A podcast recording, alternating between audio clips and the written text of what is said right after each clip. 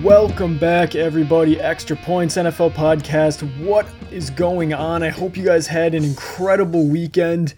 And I don't even know, guys. I just want to jump right into it. We had some incredible games of football. It feels like the first time in a while, because I can't even remember the last time we had so many, exciting games. It seems like every single game, for the most part, I mean, outside of a couple, Titans-Broncos, but we'll get into that later. Giants-Texans, that one was kind of shitty too. But outside of that, we had some really good games, and a lot of them were some pretty surprising results, but there was a lot of good stuff going on this week, and it was a ton of fun. Obviously, it's Monday. It's going to be our preview episode. I'm hoping this will post earlier in the morning when I'm recording it, but you never know, might post a little bit later in the afternoon. But yeah, I mean, with that being said, let's get right into it. Let's get right into reviewing this whole week, and obviously let's start with our Germany game. It was the first game that the NFL has had in Germany in, I think, forever. I want to say that it is forever, and man, it was a good one. It started off, I guess, not so much so, but it really ended in a spectacular fashion, and I know that this was one of my predictions where it was pretty bold. I said that I would take the Seahawks by a ton. I expected a win here, and I mean, I don't feel too put off by the fact that I was wrong here, because this was a very good game, but I think that the Seahawks really just kind of shot themselves in the foot and took themselves out of this game. Obviously, Geno Smith had that really costly fumble down there late. That it just popped right out of his hands into the defender's arms. That was brutal. I mean, what's his name? Nelson. I'm blanking on his first name here. I think Anthony Nelson just popped right up into his hands. He benefited strongly from that. He was sending Geno Smith a handwritten thank you letter after the game for that. And then just kind of defensive hiccups getting in there, I guess, where the Seahawks couldn't. They had a couple of picks that they dropped. Yes, they did actually pick Brady off once, and Leonard Fournette, oddly enough, as well. But there were another couple of just dinky passes, one right to Jordan Brooks that hit him in his hands, and he just dropped. But they really could have capitalized on some stuff like that down early in the game, which probably would have made it not so close this late in the game. And I think that, honestly, I have a couple observations, at least for this whole review show. For each team, I have at least one thing that stuck out to me. And I'll start here with the Seahawks.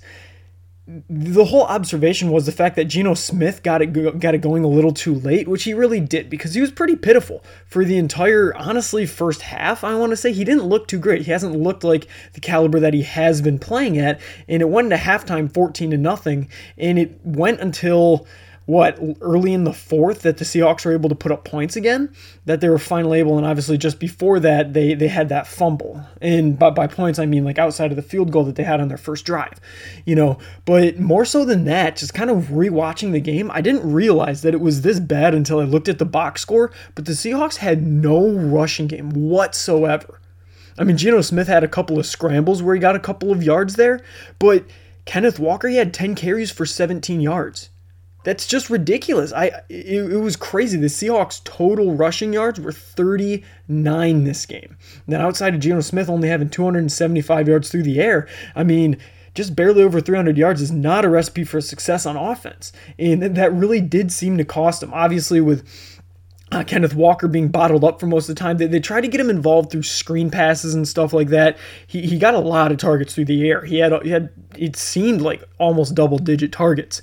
And I mean, I guess that's one way to get him going. But the thing is, they needed to get him going on the ground in order to do that, to let Geno Smith kind of benefit off the play action for DK, for Tyler Lockett, Marquise Goodwin, all their speedster wide receivers who typically benefit off of stuff like that. I mean, getting the defenders to bite and stuff like that allows for a speedster to get open deep, but fortunately, that just didn't happen.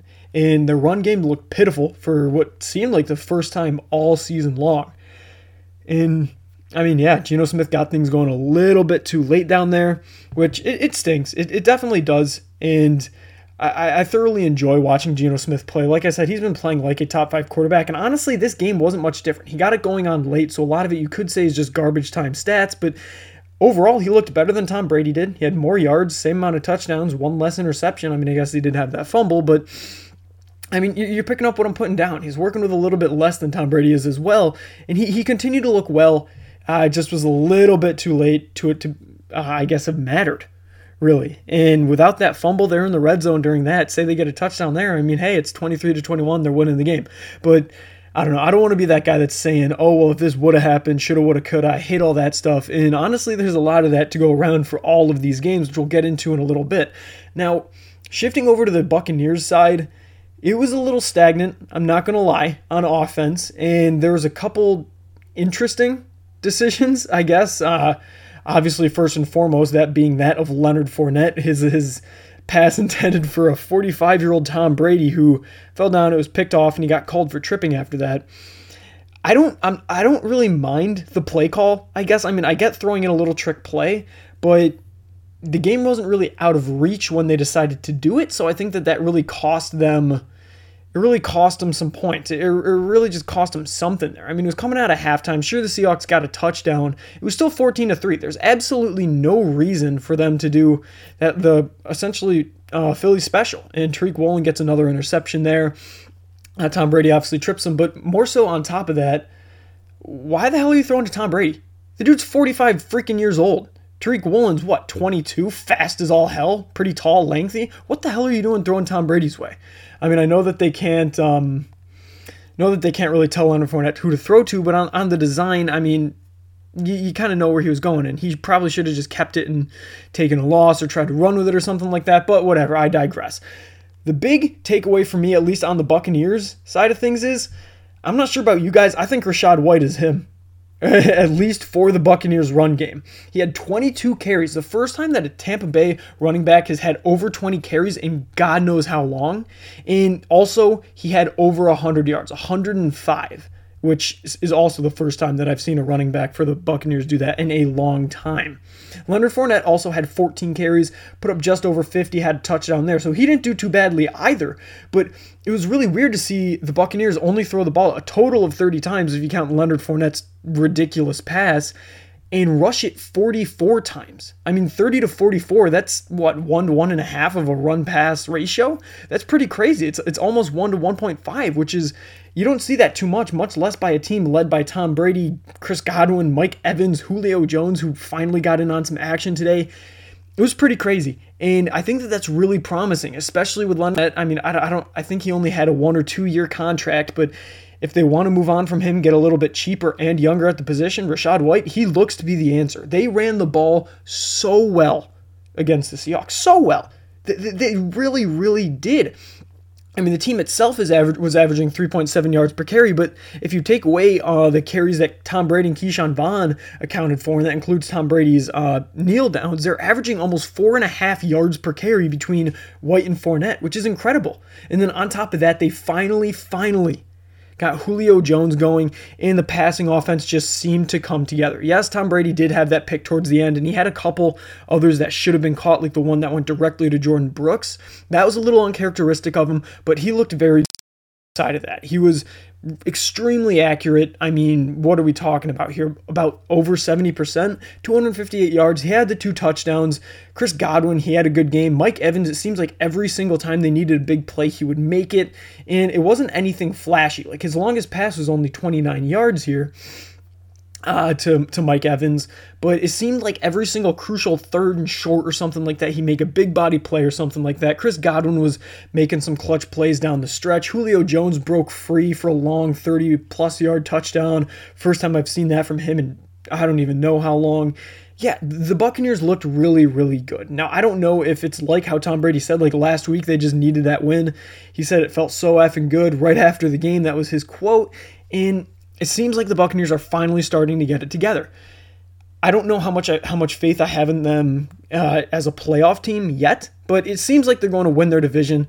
The Saints, who we thought were their competition, they're pretty bad. The Falcons, who were really the division leaders prior to a week or two ago, they just lost to the Panthers, so might be throwing that by the wayside here. And then the Panthers are the Panthers. So, yeah, I mean, the Buccaneers are going to kind of sleepwalk their way to a home playoff game in the first round. Even if they're the 4 seed, still get a home playoff game. And from then on, I'm not going to count Tom Brady out. So especially if the Buccaneers, I mean, hey, they're 5-5, and we remember just a couple of years ago when they won the Super Bowl, they started off below 500 as well. So it's nice to see them start to get their shit together is really all I'm saying. Now, next up, one of, honestly, probably the game of the year. I had so much fun watching this game, and it was Fox's game of the week for a damn reason. I'm talking about the Minnesota Vikings going to play the Buffalo Bills. What a game. Oh my, every single thing that you think could have happened in this game, it happened. And, I mean, the storyline here for me was kind of just the battle of the brothers in James Cook being outshined by Dalvin Cook. His brother, obviously, for the Vikings, but he really wasn't outshined for most of the game because both of them are relatively stagnant. And, I mean, I guess I'll start there before I get into the Bills' point, which is just a slew, just an overwhelming amount of comedic errors that just had me laughing. It was pathetic. Just the errors and miscues and stuff that I saw by the Bills. And don't worry, guys, I have a rant coming on them in just a little bit here. But let's start with the Vikings. They started off pretty sloppy. I'm not going to lie. In the first half, obviously, it ended 24-10, which is the exact score that it was for the Bills against the Packers. And, like I said, I'll get into that a little bit later. Their defense started off well, forcing the Bills to punt, and then they marched right down the field with a couple of strikes to Justin Jefferson, who, God, my prediction for him being Offensive Player of the Year looks better and better every week, outside of Tyreek Hill, but whatever. Either way, right to Justin Jefferson, they march down the field, get a touchdown. They allow the Bills to answer, and from then on, it seemed like the Vikings couldn't do anything. They punted. Kirk Cousins threw a pretty bad interception, kicked a field goal. They turned it over on downs and ended the quarter in a punt. So, yeah, they only put up 10 points in the first half, and it seemed like they weren't doing too well. Like I said, Kirk Cousins had a pretty bad interception there. I don't know if it was because of the snow, the cold, the wind, or anything like that that was having an effect on it, but along with that, Dalvin Cook was held to an insignificant amount of yards. Did pretty much nothing. And if you take away the fact that in the second half when he had that long 81-yard touchdown run, he only had a total of 38 yards on 13 carries. So he was getting bottled up for most of the time, but the thing is when you have a guy like Dalvin Cook, he's a home run threat. So as long as he gets the volume, which he did, he got 14 carries. For me, a good amount of carries for any running back is really, if he's your bell cow or if he's a home run hitter like Dalvin Cook, it'd be, right around 12, 14 carries and more. And sure enough, he was able to hit one off, punch one home for a long touchdown. One play, 81 yards coming off of a Bills field goal to cut the lead to only 10 points. Right after that, Josh Allen threw an embarrassing interception. I don't know what he was looking for there. But yeah, I mean, he threw a pick and it was just another red zone interception. I don't know what's wrong with Josh Allen and his red zone interceptions here, but Patrick Peterson comes away with his first of the day. Vikings get the ball back and they answer really, really quickly. They take it down, becomes 27-23. They missed the extra point there, which I was saying, hey, this might be crucial later on in the game. I told a friend that at the time.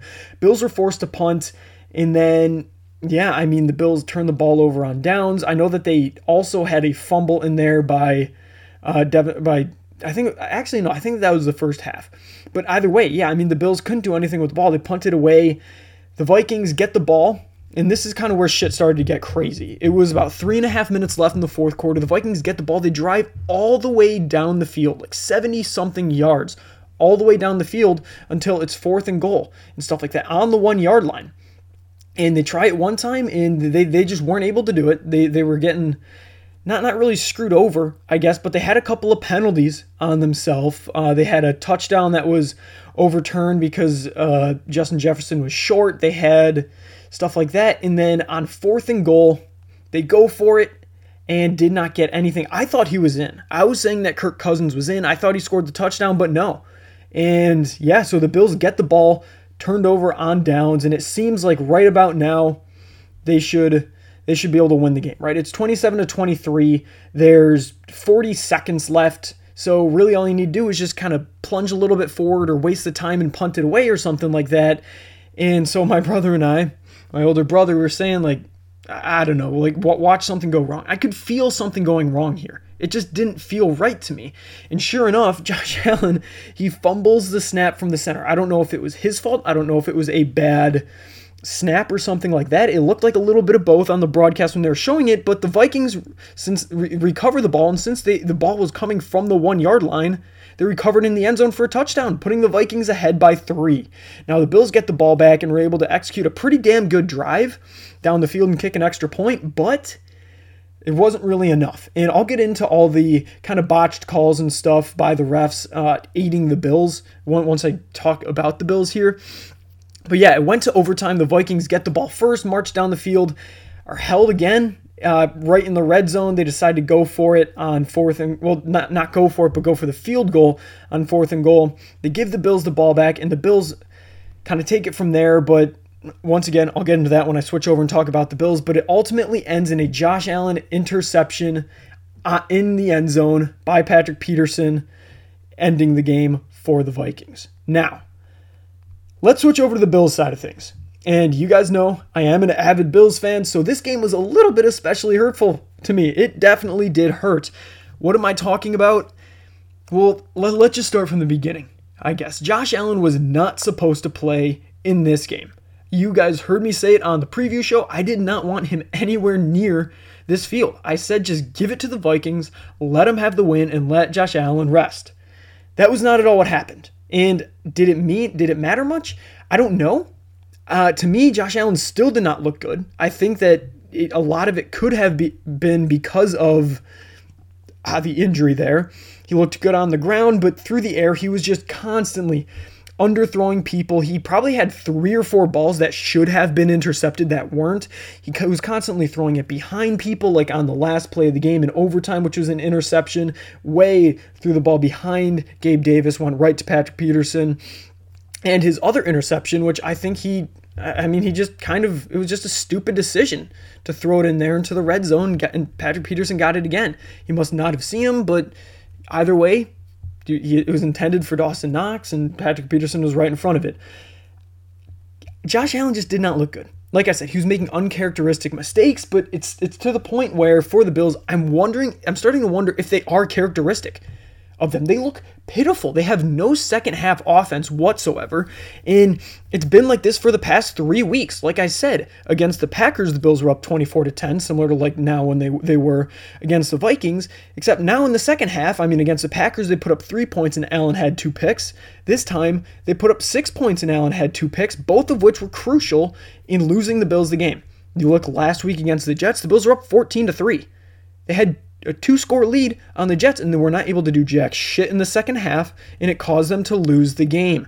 So I don't know what's going on. I don't know if it's a Ken Dorsey, the offensive coordinator, thing. I don't know if it's a Josh Allen thing.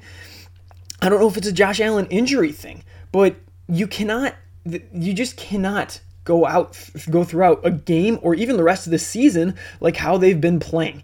And like I said, I want to get into the Bills side of things. Yes, they were forced to punt. They answered in a great way.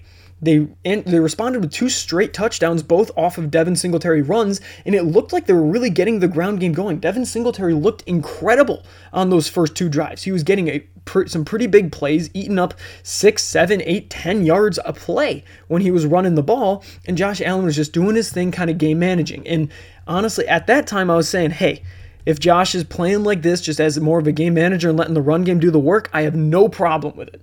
And for the rest of that half, they looked good. Yes, Devin Singletary did have that crucial fumble where he coughed it up in the red zone. It looked like at the end, the broadcast was saying it didn't look like a fumble, but there wasn't enough evidence to overturn the ruling on the field. So it ultimately did count as a fumble. Vikings didn't capitalize off it, and then the Bills got a touchdown right before halftime, which came off of a pretty decent pass, and it went up 24-10. But coming out of that was just all the issues. Yes, they did get the interception, but then from then on, it just fell apart. They had to punt the ball away. Then they eventually got the ball, moved it downfield for a field goal. But on these drives, we're seeing Josh Allen just, like I said, throwing the ball behind him, way too far in front of him. Should have been picked off on the drive that they got the field goal. I want to say that it hit Stephon Diggs. It hit like 3 or 4 other Vikings defenders and eventually hit the ground there. Vikings do get a touchdown. Then Josh Allen, like I said, he just tried to force one in the red zone. Terrible, terrible interception. Those 3 points really would have came in handy even if they wouldn't have gotten the touchdown there, but I digress. Vikings get a touchdown, Bills punt, and then, like I said, the big drive where the Vikings turn the ball over on 4th and goal where I thought Kirk Cousins got it. Well, now there's video footage coming out that we're able to review, and I watched it, and it seemed just as I was watching this footage, I got a notification saying that the Bills had 12 men on the field when they made that stop. Now, it wasn't like 12 men directly involved in the play. It was just one guy that was trying to get off the field in time. So I guess they did effectively make the play, but still it should have been called for 5 yards and the Vikings should have had another shot at it. Now that doesn't really matter because of, like I said, the festival of errors that there were in this game, and where Josh Allen mistimed the snap, fumbled the snap, and the Vikings recover it in the end zone for a touchdown. And then the Bills do get a field goal, and so maybe as Bills fans are saying, hey, well, we took them down to overtime. You shouldn't have. They shouldn't have got that field goal because there was a pass to Gabe Davis for, 20 yards or something like that, and it was an incredible catch. I guess if it were a catch, because yes, he did drag his feet, but how he landed, he was trying to shift the ball hit the ground, he didn't have full control, it should not have been a catch, but the Vikings used their prior timeout about a play earlier, I want to say. And that really cost him, and it didn't even go to the booth for review. So the Bills fans bailed out on that one yet again. Then you get into overtime, and the Bills defense really steps up. It's first and goal at the 2-yard line. Dalvin Cook gets stuffed for 3 yards. Kirk Cousins gets sacked for another 10. And then there's an incomplete pass through the end zone to make him kick a field goal. And then from there, it seems like, okay, the Bills have a chance to do something, right? I don't know why, but I wasn't feeling it. I don't have any trust in Josh Allen anymore just because of how he's been over the past couple of weeks. I mean, coming out of the bye week, he has 3 consecutive games with 2 interceptions in the second half. It's brutal. He looks like dog shit. I don't know if it's his arm, like we saw in the Jets game, but he had 2 interceptions prior to hurting his arm in the Jets game. He had 2 picks in the Packers game without hurting his arm.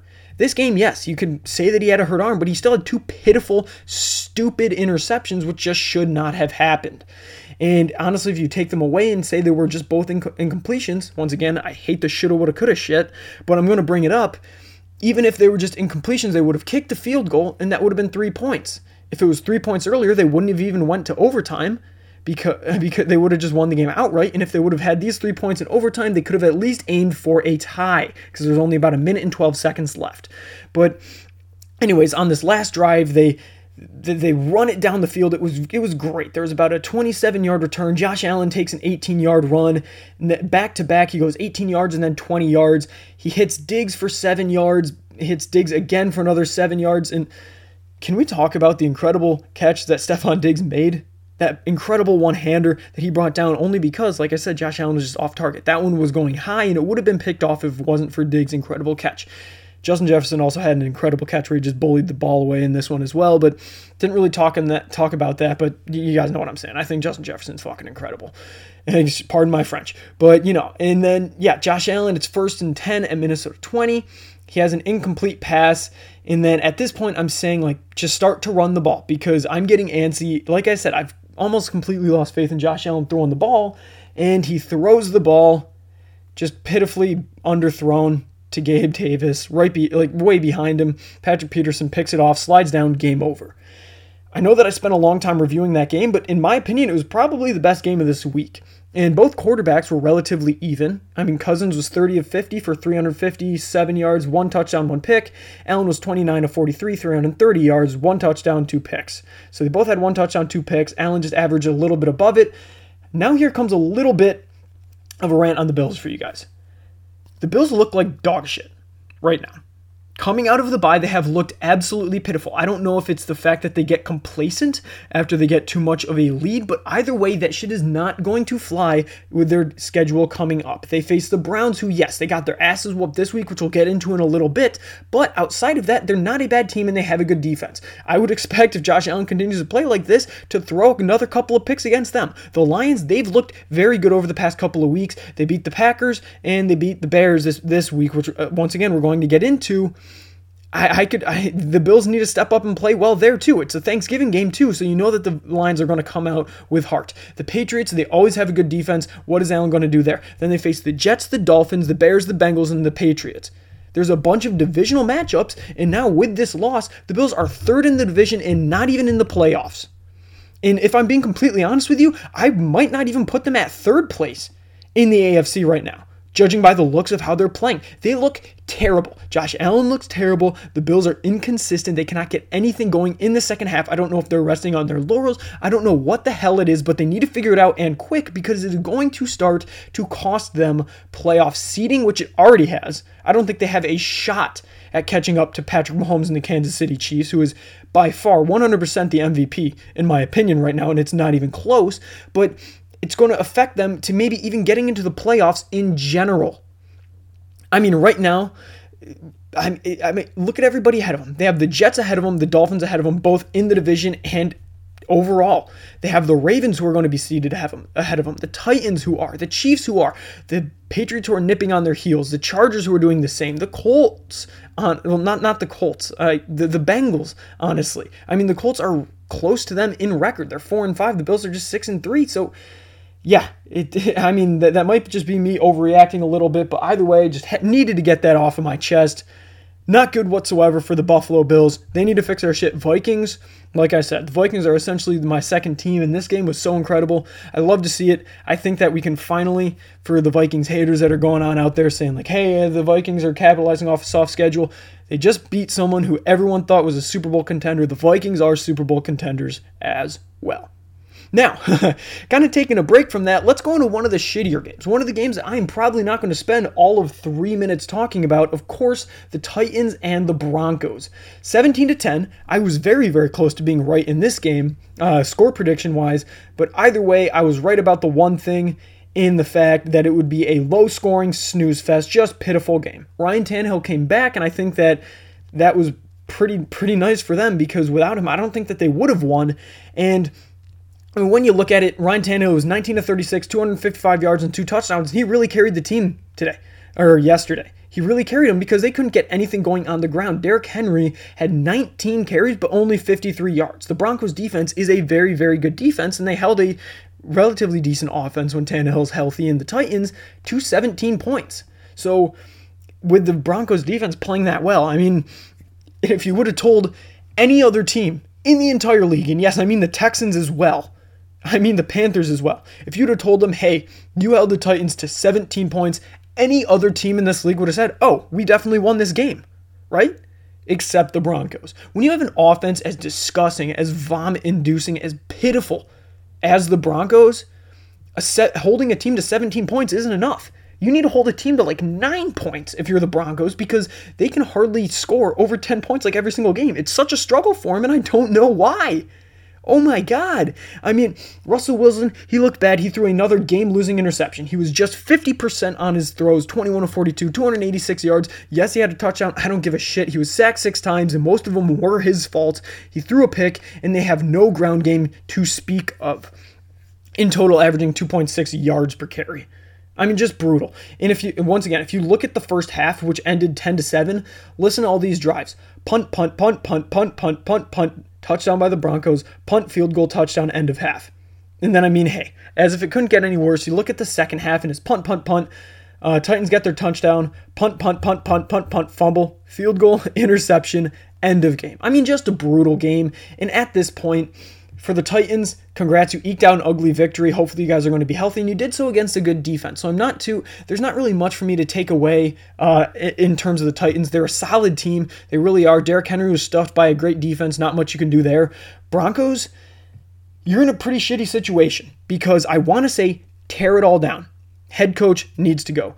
Honestly, if Russell Wilson wasn't paid this much money, he would need to go as well. Your quarterback sucks, your head coach sucks, your offense is terrible, the only good thing is the defense. So while I'm sitting here saying you need to tear it down, you can't. Because, like I said, you just extended Russell Wilson, gave him a boatload of money, and then on top of that, you also have a new head coach that you brought in. You don't want him to be one and done, because you're going to need to be paying him like 4 or 5 years down the line and not be doing anything for you. Your offense sucks. I know Javonte Williams is out, but you have nothing behind him. Jerry Jeudy went out in this game as well. You have no receivers, no quarterback who can get him anything. All you have is your defense. And I don't think that, and it's obvious enough that their offense isn't good enough to, I guess, be carried by their defense. Like, their offense is just that bad. I mean, it's just brutal for the Broncos. So, yeah, sorry for the short recap, I guess, but it seems like it's going to be that way for every single Broncos game this season. They're just that bad. Broncos, you're pitiful. I can't even stand to watch you. Titans, congratulations on a win. Looking forward to next week. And I mean, next, why don't I just continue to eat crow? I mean, that's kind of seems what it's, I guess that's kind of the theme of at least the past couple of weeks, and especially this week, because it was pretty hit or miss when it comes to my predictions. But let's get into a game that I loved. Once again, watching this game over again, so exciting, so many points. Like I said, we had a lot of these this week. This is a divisional matchup. Detroit Lions going on to play the Chicago Bears, and let's start with the Bears here. I am, like I said, going to continue to eat crow on this one.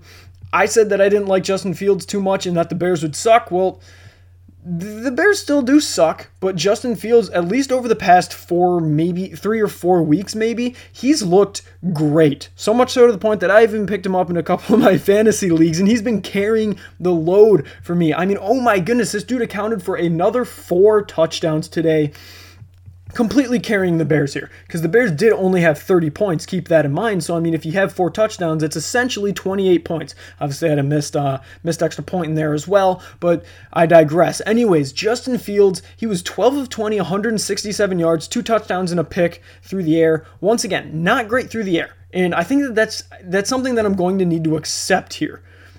When it comes to Justin Fields, when it comes to quarterbacks similar to his play style. I mean, Lamar Jackson as well, just not really that mass stats through the air. He's not going to look great through the air. He's not going to look like, I don't know, Jared Goff through the air.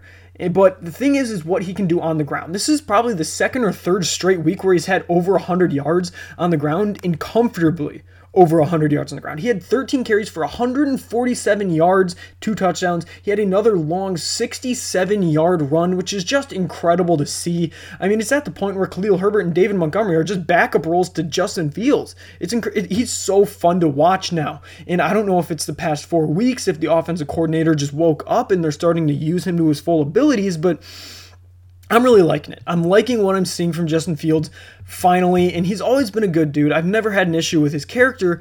I just didn't know if he would ever be able to cut it as a starting quarterback, and hey, I'm going to say that I'm still right on the fact that he's not the greatest passer, but dear God, is just an all-around threat. The dude's an athlete. He looked incredible. He really, really did. I had so much fun watching him today.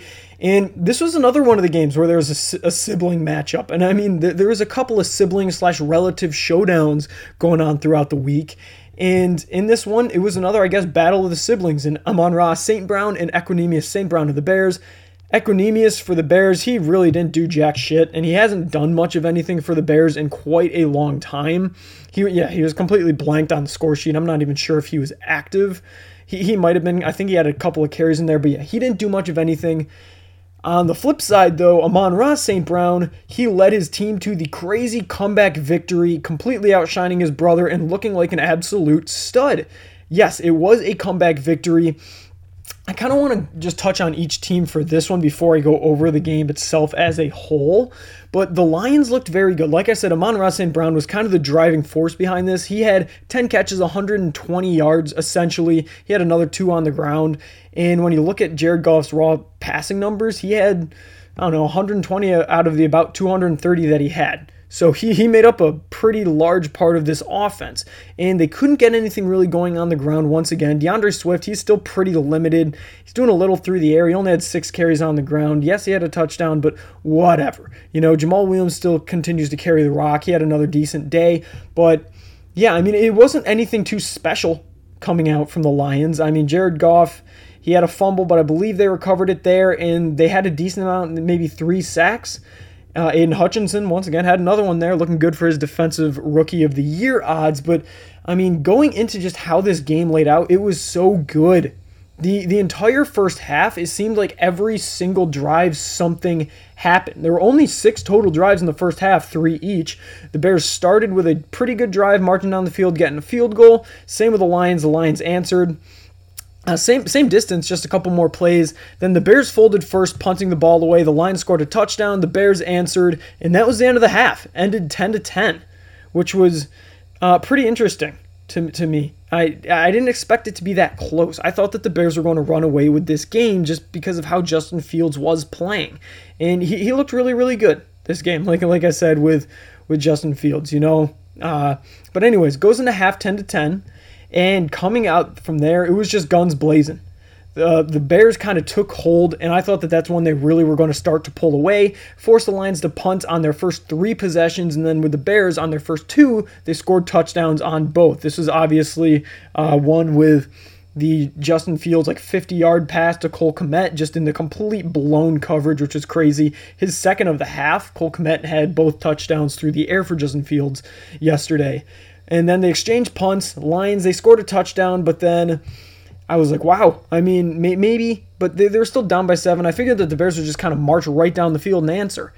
However, that wasn't the case. Justin Fields threw a pick six, which is just brutal. It was such a...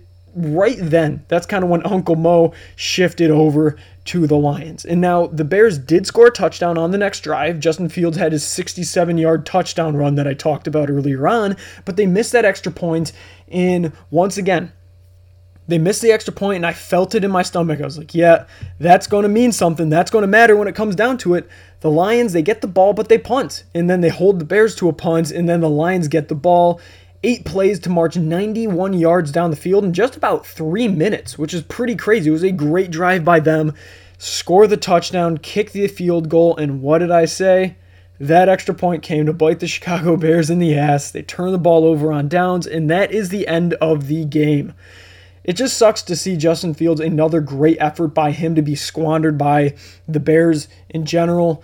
But, oh well, it was a great game. Good job for the Bears. I mean, still, you guys know how I feel about it. They have a lot of work that they need to do, but at least they know that Justin Fields could potentially be their guy. Still need to see a little bit more about it, but hey, never know.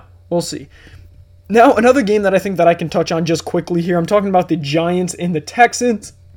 Nothing really special here. Texans continue to do Texans things. Damian Pierce is the entire offense. He had another just about 100 yards on the ground here. Did well through the air, but they just can't get anything going passing. Davis Mills finally had a 300-yard outing, and it was spread just consistently over everybody. He doesn't have a number one receiver, I mean, outside of Brandon Cooks, but he was covered, so you saw things go to Nico Collins, Chris Moore, Jordan Akins, I mean, Rex Burkhead, Damian Pierce, they were in there. A little bit of a mess here. And the Giants, they did just what they needed to win. I mean, Daniel Jones was efficient as hell, 13-17 for 197 yards and 2 touchdowns. And guess what? That is a perfect, or wait, is that a perfect? No, that wouldn't be a perfect passer rating, but it's pretty damn close to it. And Saquon Barkley, once again, just looks like an absolute animal on the ground. He took over Nick Chubb for leading the league in rushing yards. He had 152 on 35 carries today. I mean, dear God. He had a touchdown as well. Didn't do too much through the air, but didn't really matter. I mean, Darius Slayton was the main beneficiary. Isaiah Hodgins, who they just signed from the Buffalo Bills, he looked pretty good there. But yeah, I mean, they got after Davis Mills a decent amount, and the Giants really just took care of business. Again, it's so hard for me to decide if the Giants are actually a good team or not, because yes, they're 7-2 now? But they don't really feel like it because they're just winning by the skin of their teeth or in relatively close games against terrible teams like the Texans. But hey, you can only play who's on your schedule, and the Giants are doing just that and passing with flying colors. And I guess I'll touch on the other really crappy game of this slate as well, just kind of in unison. Of course, the Saints, the Steelers. This one was a bit of an upset for me. The Steelers obviously winning 20-10. Andy Dalton looked like absolute garbage. Kenny Pickett didn't look too much better, but at least he didn't make the mistakes. And I think that that's really what kind of took them over the top in this game. Andy Dalton had 2 interceptions, which proved to be key. Alvin Kamara got nothing going on the ground. They had a total of 29 rushing yards. The entire team. 29 rushing yards for the Saints. Just brutal, and only 170-some through the air. So it was just brutal. It's nice to see Kenny Pickett avoid the turnovers this time, and he did a little bit on the ground as well. George Pickens, we saw him get involved on the ground. But yeah, it was just a sluggish game, 20-10. I mean, nothing really exciting or too important happened here.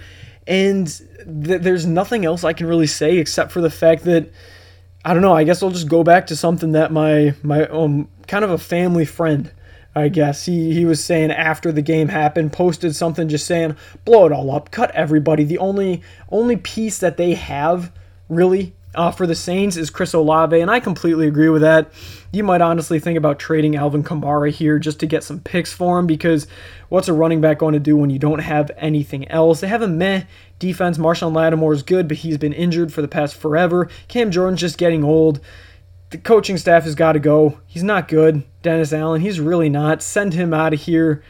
Get a new quarterback in, get somebody in the draft, build around Chris Olave and Marshawn Lattimore as your offensive and defensive pieces respectively. Yeah. And for the Steelers, like I said, not really much to say here. I mean, Pickett, I don't know if he's the guy or not still. He hasn't had a really good game yet, but he managed to avoid the mistakes. And the Steelers, having TJ Watt back, he seemed to be the difference maker. And TJ Watt really put him over the top and let him secure the win there. Now, one of the sneaky good games, even though it wasn't ever that close, would be the Jaguars going on to play the Kansas City Chiefs.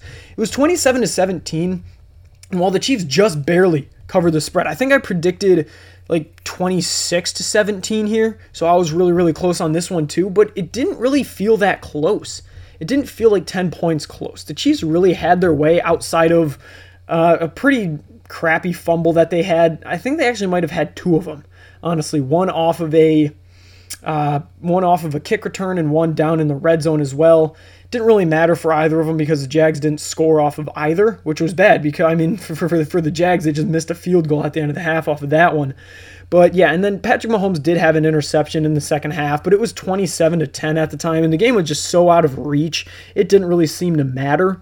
So, really, the only things that I could really, I guess, take as a takeaway here, I guess, is Trevor Lawrence finally looked, he had another, like a second consecutive good game here. So that was nice to see. So I guess going into the Jaguars, just recapping what they did. Trevor Lawrence, he was about 75% completion, 6.5 yards per attempt, and then 2 touchdowns. Like I said, he was mistake-free, no fumbles or anything like that. Travis Etienne couldn't get anything going on the ground or through the air. Christian Kirk had a good game. So, I mean, that's always a plus. Zay Jones did. Marvin Jones had an incredible 30-some yard catch that was just absolutely awesome to see.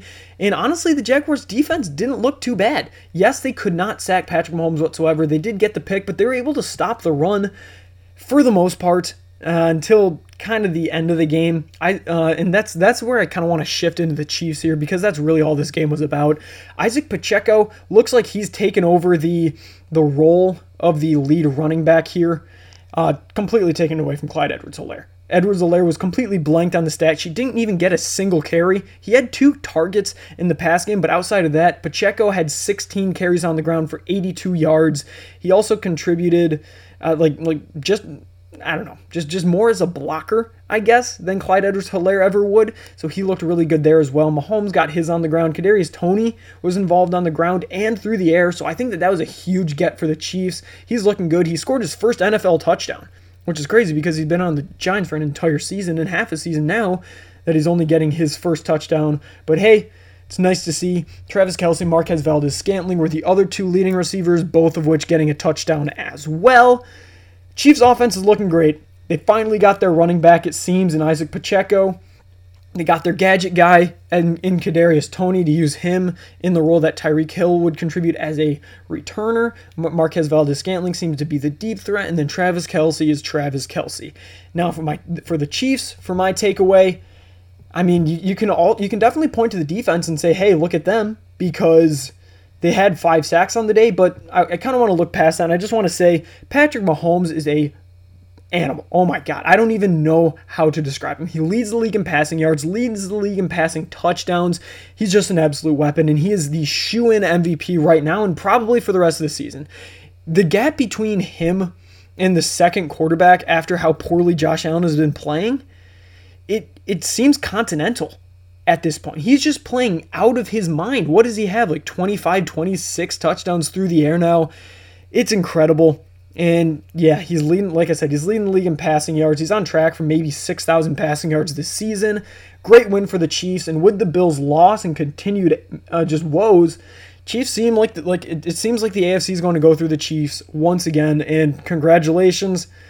Can't believe that people, including myself, kind of doubted them going into this season. I thought that they had a really tough division, and I thought that they would struggle, but alas, could not be more wrong. So, as continues Gabe eating crow. Next game up here, we have the Miami Dolphins blowing out the Cleveland Browns 39-17. The game started close, I guess. I guess you could say that. The Browns got the first touchdown on a four-play, 53-yard drive, so that was pretty cool to see. Unfortunately for them, they did not score once again until they were down by 17 points. And from then on, it just kind of seemed insurmountable. Really did throughout the entire first game. And in this case, it wasn't a brother storyline. It was a namesake storyline. It was two cousins, Bradley Chubb and Nick Chubb, and they kind of had parallel games. And yes, they are cousins. I did hear that on the broadcast, and I looked it up afterwards. And from what I could see, that's actually true. I didn't know that. I thought they just kind of shared the last name. But Nick Chubb for the Browns, I'll start with him. He had honestly one of his worst games I've seen in a long time. Only 63 yards. Yes, he had the touchdown, did a little bit through the air, but outside of that, he didn't look great at all. And the Browns' run game for like the third or fourth straight week has not looked good. And, I mean, outside of that Bengals game where they just kind of ran all over him. Jacoby Brissett, once again, is just an average starter through the air. Roughly two-thirds of his passes completed, just over 200 yards a touchdown, not enough to overcome anything. Amari Cooper, since he was on the road, was pretty much blanked because he just can't show up on the road. But Donovan Peoples-Jones, he was all right through the air. But, I mean, outside of Amari Cooper and occasionally DPJ, they've got nothing. David Bell, I know that they wanted him and he was supposed to be a prospect. He's nothing. Harrison Bryant hasn't done a thing. Kareem Hunt isn't even contributing anymore. Anthony Schwartz, he's a ghost. I mean, it's just crazy. Now I want to switch over to the Dolphins. And obviously, like I said, Nick Chubb had a great game as opposed to his cousin. He had a couple of tackles. He had a half of a sack, and that doesn't seem like much, but he had 3 QB hits. He was getting after Jacoby Brissett so much. It was I felt bad for him. I really, really did. But the story again in this game was Tua Tagovailoa. He looked very, very good. Once again, and Tyreek Hill didn't even have a big game. He only had 5 catches, 44 yards, and a tug here. But Tua was so accurate. Once again, perfect. No interceptions, no fumbles or anything like that. And he also had his 3 touchdowns, which he's had for a couple weeks now. And it might be crazy for me to say this, but Tua's looking like an MVP. It wouldn't be stupid to put him in that conversation behind Mahomes, of course, because Tua's been playing mistake-free, and obviously missing those 2 or 3 games that he did is going to cost him, but he's been playing so well. He really, really has. He still leads the league in QBR, still leads the league in passer rating, leads the league in average yards per throw, which is just incredible. And I think that a huge beneficiary from Tua doing so well through the air is also their run game, and vice versa. I think Tua benefits off having a great run game now with Jeff Wilson and Raheem Mostert, both Mike McDaniel's guys from San Francisco. Combined, they averaged 7.5 yards a carry and 2 touchdowns on 25 carries, which is just ridiculous. There's 195 yards on the ground between the two of them. And, well, I mean, if you take away the scat 11 yards that Selvin Ahmed had. But Jeff Wilson Jr., Raheem Mostert, they looked incredible. Wilson Jr., he had 17 carries and also did a bit through the air as well. So it looks like he's kind of taken over more and more of a role here. Maybe he's the number one. But yeah, I mean, the run game is working in unison with the passing game, and the Dolphins are firing on all cylinders. Like I said, their defense looks incredible. Their corners are incredible. Their kick returns and punt returns look great. They have a solid kicker. Their quarterback is playing out of this world, and their run game is incredible. I just don't know what else I can say about the Dolphins. They're now first place in the AFC East at 7-3, and they look like, honestly, in my opinion, the second best team in the AFC right behind the Chiefs right now. And honestly, if the Dolphins and Chiefs played, I'm not sure who I'd take. At this point, they both look pretty damn incredible. I think it could go either way. So those two right now are the class of the AFC, in my opinion. Now getting into the later afternoon games, we got a couple of good ones. I'm going to start with the worst of the two, I guess, just because, you know, we can get through them relatively quickly here. Cardinals and Rams, this was a battle of the backups. I said it in prior to the game even happening that Matt Stafford was going to be out, and he was. I didn't know that Kyler Murray was going to be out, but he ended up being out, so it was Colt McCoy versus John Wolford. Not fun whatsoever. And, I mean, yeah, it's just an epic backup battle, which is funny to see. Trace McSorley even came in at some point here, which was crazy for an injured at the time Colt McCoy, but he came in and finished out the game, and he looked pretty darn good. However, that's kind of where my first takeaway is going to be for the Cardinals. In this is the first week all season, really, outside of, I don't know, maybe against the Raiders way back then, the Cardinals' offense looked pretty good. It looked efficient. It really did. Colt McCoy was 26 of 37, 238 yards, a touchdown. They got the run game going to an extent. I mean, still not too great, but still, I mean, the offense looked just like it was more under control and it wasn't as sporadic or too lenient on one player. And I don't want to read too much into it, but I think we might be putting a little too much of the blame on the organization rather than Kyler Murray. Is Kyler Murray part of the problem here? That's just what I wrote down at the end of the game here. And they put up 27 points. They beat the Rams on the road, which is pretty incredible for them. And like I said, they didn't look bad at any point during this game, the offense. They struggled a little bit to run the ball, but I mean, outside of that, they're working with backup quarterbacks. So, yeah, I mean, good win for the Cardinals. They're still a pretty shitty team. Not going to, like, lie or try and blow them up any more than their egos should be blown up, but congrats, I guess. You beat a division rival, you're 4-6, still playoffs are kind of out of the question, but it just creates, I guess, a lot of things for the Cardinals to think about. Is Cliff the answer? Maybe. Is Kyler the answer? But once again, similar to the Broncos, you just paid him a boatload of money and you just re-extended Cliff Kingsbury. So in my opinion, they're in the same situation as the Broncos. They suck, but they extended everybody, so there's not really much they can do about it. So that's kind of frustrating, but hey, whatever, good win. As for the Rams, completely flipped the script. They are done for. They really, really are. Matt Stafford was out. I mean, it didn't really matter because John Wolford was essentially he had a Matt Stafford game in here. But the thing that I want to really touch on here, there's not much to say about the Rams. I can go through it quick. John Wolford was as average as the day is long, pretty much just like how Matt Stafford has been. They have no run game. They had 20 carries for 66 yards. Their leading runner was Akers with 22 yards, which is just pitiful. It really is. And then they didn't get much going through the air. Their defense is meh. Even with Jalen Ramsey and Aaron Donald, they don't really seem to be doing much of anything at this point. So what do I really want to talk about here? I guess the biggest blow to any team in recent memory. Cooper Kupp, obviously, he got hurt. He finished the game with 3 catches for -1 yards, which is just weird. I mean, it's just a weird stat line as all get out, especially for someone of his caliber. But obviously, he left the game early with an ankle injury, and Sean McVay did come out saying that it did not look good. And that's a wrap. I mean, if Cooper Kupp was still okay, and even if they lost this game, like Matt Stafford would come back. They're 3-6, but the NFC isn't that great. If they were able to win out or something, maybe they could have a chance. But now I don't care who's at quarterback. Cooper Kupp is gone. This offense has nothing. Van Jefferson, I don't care. Tyler Higbee, I don't care. Cam Akers and Darrell Henderson, I don't care. You don't have a run game. Now you don't have a pass game now that Cooper Kupp is gone. This team is about to be one of the worst I think I've ever seen. And, well, not ever seen because obviously there's been worse teams, but how about one of the worst Super Bowl champion teams I've ever seen? They can realistically now at 3-6 without Cooper Kupp. I'm going to assume that they don't have him for the rest of the year with how Sean McVay spoke about it. I don't know.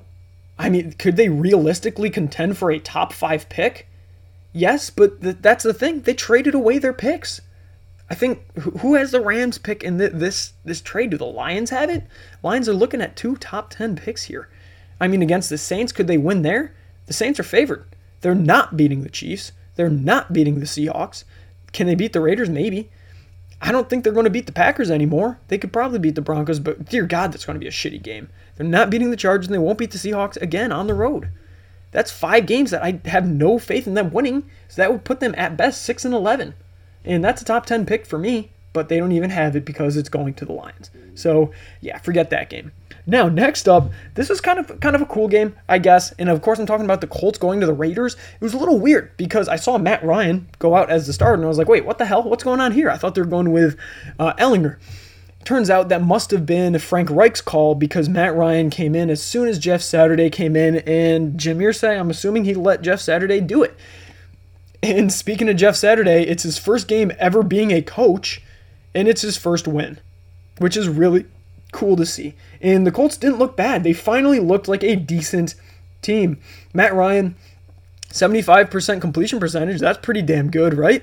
And a little over 200 yards and a touchdown, but that doesn't really matter to me. What matters to me is the fact that the ground game, the offensive line of the Colts finally looked good. I don't know if that's because of Jeff Saturday. I don't want to give him too much credit because it's only one game, but he was an offensive lineman, and now all of a sudden the offensive line starts to look good. Jonathan Taylor went for over 140 yards on just over 20 carries in this game. That's awesome. He also had a touchdown on the ground. He finally looked like his old self. Paris Campbell was the main beneficiary through the air here, but the big story for me is the Colts finally getting a win. Jeff Saturday really has that magic. Honestly, it was Matt Ryan was back in at starter, and they took the W. And yeah, it was just really cool to see. And it was cool to see their offensive lines start to get better. I really do like that. And I think that that could be maybe because of Jeff Saturday. Maybe he knows a little bit more than we're giving him credit for. On the flip side, though, like I said, I don't really want to give Jeff Saturday too much credit here for this win. I want to do more than that and just put it on Josh McDaniels for being terrible. I mean, oh my God, you cannot beat the Colts, who are in a free fall with a recently fired head coach, hiring a new coach who has never coached in his life before outside of a high school game. I don't even know if he's had one of those. And then a quarterback coming off of a benching, and you still can't win at home? Josh McDaniels is pitiful. People are calling for his seat, and damn right, they definitely should. I mean, he's just so bad. And it's not even like the Raiders did anything outlandishly terrible here. Derek Carr looked fine, right? I mean, he really did. 24, 38, 248 yards, 2 touchdowns. Josh Jacobs had his. He was somewhat decent on the ground, 78 yards and a touchdown here. I mean, if you were to tell anybody that their quarterback played like that and they had a running back do well like that, I mean, you'd think hey, we probably did pretty good. And unfortunately, honestly, if you would have told them, hey, you put up 20 points against the Colts, you would have any person in their right mind would have said, yeah, we won. The Colts suck. They really do. And the Raiders took the lead, in the third quarter by 1 point, but then from then on, they just proceeded to lose, I guess. And then they took one again, late, really, really late, went up. I think they failed a 2-point conversion or something like that, but then Colts came back on them. Stephon Gilmore closed it out with maybe a fumble recovery or a pass breakup or something. I don't know. I just remember him celebrating. Yeah, it wasn't a good game. Wasn't anything pretty, but the big takeaway for me there is, like I said, Josh McDaniels, does he have the potential to be one and done? I don't know. He might. It's that bad. With that kind of talent, Devontae Adams, Derek Carr, you just signed, Yannick Ngakoue, and, Josh Jacobs having a pretty career year. I mean, what are you doing? Hunter Renfrow, I know Darren Waller's out, but dear God. Raiders are just a mess. Time to blow it up. I've been saying it for a couple of teams. I'll say it for them too. Now, next game, probably the second game of the day, and it was also Fox's game of the another one of the Fox's game of the day, because it turns out that Fox has two, I guess there's two games of the day, one for the 1 p.m. slate and then one for the afternoon slate. The afternoon slate game of the week was the Cowboys going into Green Bay to play the Packers. Obviously, it was a revenge game, Aaron Rodgers versus Mike McCarthy, and just another revenge game for every single time that these teams play in the playoffs. It seems like every single time that they play, Aaron Rodgers has this improbable comeback victory off of a game-winning field goal or something like that. And, spoiler alert, that's exactly what happened here. And it was a really, really exciting game. And honestly, I'll start with my takeaway here. It was the fact that maybe every week needs to be a revenge game for Aaron Rodgers. But more so than that, Christian Watson finally looked the part. Finally. It was a crazy, crazy comeback victory that the Packers had. The Cowboys, the line said that they were favored by 4 points. They were heavy favorites. Let's be completely honest here. No one thought that the Packers had a shot here. No one did. And, they pulled it off. They really did. I want to say that the Cowboys were up 28-14 at one point, and then two consecutive touchdowns by Christian Watson from Aaron Rodgers. And, goes to overtime. The Packers force a turnover on downs by the Cowboys, and they kick a field goal and win it. Dak Prescott, he looked all right, except for the fact that his two mistakes cost them dearly. He did have two interceptions in this game, and both of them resulted in Packers touchdowns. He threw a pick, and right after that, the Packers scored. The next drive, he threw a pick, and on the very next drive, the Packers scored again. He gave the Packers great field position, pretty much spotted them 14 points here, which, yeah, looking at the final score, definitely would have came in handy, you know? But, I mean, if you take away those two interceptions, he didn't do too terribly. And I know, once again, oh, you can take away two interceptions. You can take away anything and look at something in a completely different light. I'm not trying to just completely disperse him of any accountability here, but 27 of 46, 265 yards and 3 tugs. Tony Pollard looks incredible on the ground. I think he just needs to be the number one back. I know that Zeke hasn't been in. Honestly, it doesn't matter. Tony Pollard's that dude. CeeDee Lamb finally had a game worthy of being called a number one wide receiver. 11 catches, 150 yards, 2 touchdowns. He looked great. Dalton Schultz's security blanket got his way as well. He did very, very well. Honestly, the Cowboys played a very good game. They got after Aaron Rodgers a couple of times here. And yeah, it looks like they should have done well. They got two, I think Amari Rodgers and Aaron Rodgers both lost a fumble as well. So you would have thought that they would have won it here. It's a little weird though, because Aaron Rodgers, he threw the ball only 20 times and they ran it 40 times, which is a 2-to-1 run to pass ratio, which honestly, it's how the Packers are going to play, because it honestly seems to have worked. They played bully ball, and Aaron Rodgers really capitalized off of that play action, averaging 11.2 yards per attempt and 3 touchdowns through the air. He looked great. He looked like Aaron Rodgers again. And then on the ground, Aaron Jones continues to be the lead back, 24 carries, 138 yards, a touchdown. A.J. Dillon, nice number 2 there, 13 for 65. But like I said, Christian Watson finally had a game. He had 4 catches and 3 of them were for touchdowns. One was a long 58-yard bomb, but he had 4 for 107, the 3 tugs that I mentioned. Sammy Watkins and Allen Lazard, really the only 2 wide receivers that caught anything. No tight ends, no other receivers. It was just Watson, Watkins, and Allen Lazard that made up just about everything outside of some screenplays to Aaron Jones. So, yeah, I mean, absolutely incredible by the Green Bay Packers here. Really, really cool. I mean, they're 4-6, and the Vikings are 8-1. They're really not out of anything. When it comes to, or in for anything when it comes to like the division or anything like that. I don't think they have a shot at winning it still, but it was awesome to see, and a little bit of Aaron Rodgers magic, comeback magic every single time they play Dallas. That was the very first playoff game that I've ever watched in my life as a football fan, was Aaron Rodgers versus Dak Prescott, Dak Prescott's rookie season. I remember sitting there watching it with my father, and my father, he told me, well, I thought that the Cowboys were going to win because they were ahead by so much, and my father's telling me, don't ever count out Aaron Rodgers, and he told me about how incredible Aaron Rodgers was, and right in front of my eyes, he had that incredible comeback drive, winning it on the game-winning field goal. Yeah, so a whole bunch of amnesia, or not amnesia, God, what am I talking about? Deja vu, I guess, that's the right terminology there, but yeah, it took me back, and it was really cool to see, so really, really loved that game. Now, finally, the last game was Sunday Night Football. Los Angeles Chargers going on to take on the San Francisco 49ers in... It was pretty underwhelming as a game in total. Nothing really special happened here. I mean, obviously, a score 22-16, you would assume so, that nothing really happened. Just a lot of field goals happened in this one. I mean, there were two rushing touchdowns by the 49ers, and then a passing by the Chargers, but other than that, 3 field goals for the Chargers and another 2 for the 49ers here. I'll start with the Chargers because there wasn't really too much going on besides the fact that, like, Brandon Staley's he's got to be under the hot seat. I don't know how you can underachieve this much with such a loaded roster. And yes, I know Mike Williams is out, Keenan Allen is out, and then on top of that, you have all the injuries to the defense, Joey Bosa, J.C. Jackson, all that kind of stuff.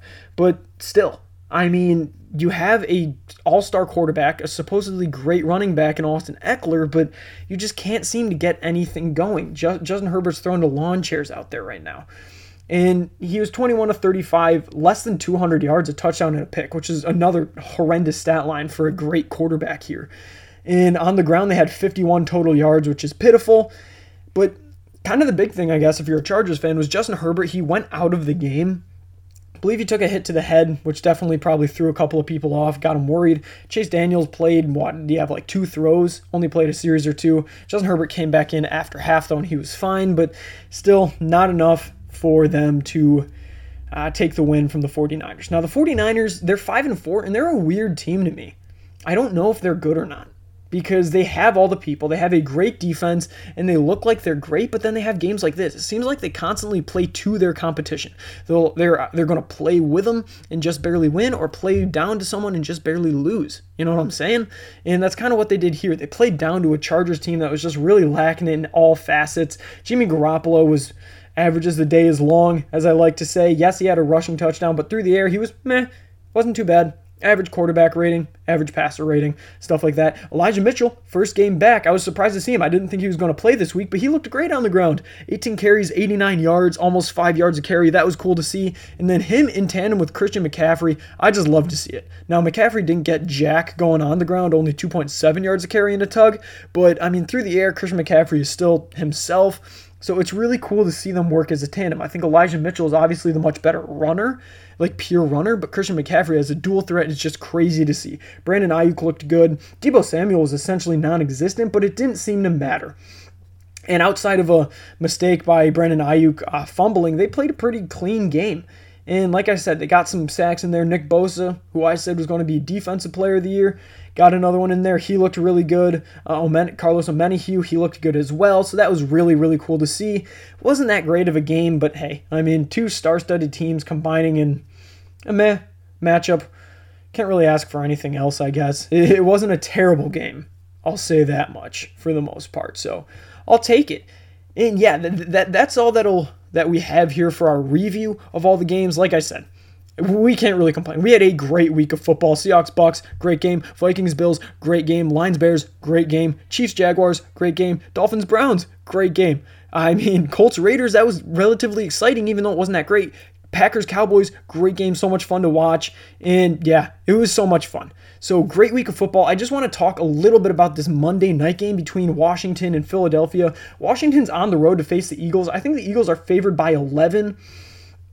I know that I kind of get, I guess called out isn't the right word, but people are kind of saying like, hey, you're making some weird, just wild, far out there decisions when it comes to your picks against the spread and stuff, and I think I'm going to do another one here, guys. I mean, the Eagles are 8-0. Washington's 4-5. Taylor Heineke, I do like him. And like I said, I do enjoy Washington in general. I think that they got a lot of guys that you can root for. I like the Commanders. I like the new logo and stuff and the jerseys, as I know a lot of people don't. But the thing is, they're just not that great of a football team. And the Eagles are. They are 8-0. They're the best team in the league, clearly, outside of maybe the Chiefs. And they aren't even that injured. I mean, the only people on their IR right now is Josh Jobe, the cornerback, being out, and then Avonte Maddox being moved to IR. Other than that, everybody's here. I think Jordan Davis is expected to play as well. So a full-strength Eagles team at home in primetime. Yeah, I don't think that the Commanders have much of a chance at all. Jonathan Williams, their running back's not going to play. Chase Young's still out. Like I said, it's Taylor Heineke in. David Mayo, their other linebacker, is out. And one of their guards, Andrew Norwell, essentially the only stalwart on that offensive line, is also probably not going to play, though he still might. Dear God, I mean, give me the Eagles to just run over the Commanders. And when I say run over, I mean run over. I think they are going to put up at least 200 yards of offense on the ground in this game, followed by another 200 or so through the air thanks to Jalen Hurts. That's my bold prediction. They're going to go 200 and 200, I guess, here. Like I said, they're favored by 11. Give me the Philadelphia Eagles to win 31-16 here. Weird score, I know, but I can see a touchdown and maybe 3 field goals by the Commanders at most. That's going to be it for me. And yeah, give me the Eagles to cap off a pretty pitiful week for my picks. Now, that's all that I do have for you guys today. Sorry for a little bit of a longer episode, but I know that most of you guys do enjoy that stuff. So, hey, appreciate you guys listening. You can find me on Apple Podcasts, Spotify, Anchor, Podvine, Wisdom. I'm moving all over as much as I can. Really starting to expand. And like I said, and like I posted the other day, we hit 400 listeners on our 40th episode. So, can't thank you guys enough. Making a kid's dream come true, even though I'm not much of a kid anymore, you know? Thanks, you guys. Thank you guys so much. Hope you guys enjoy the game tonight. Have a great week. Can't wait to talk to you guys on Wednesday.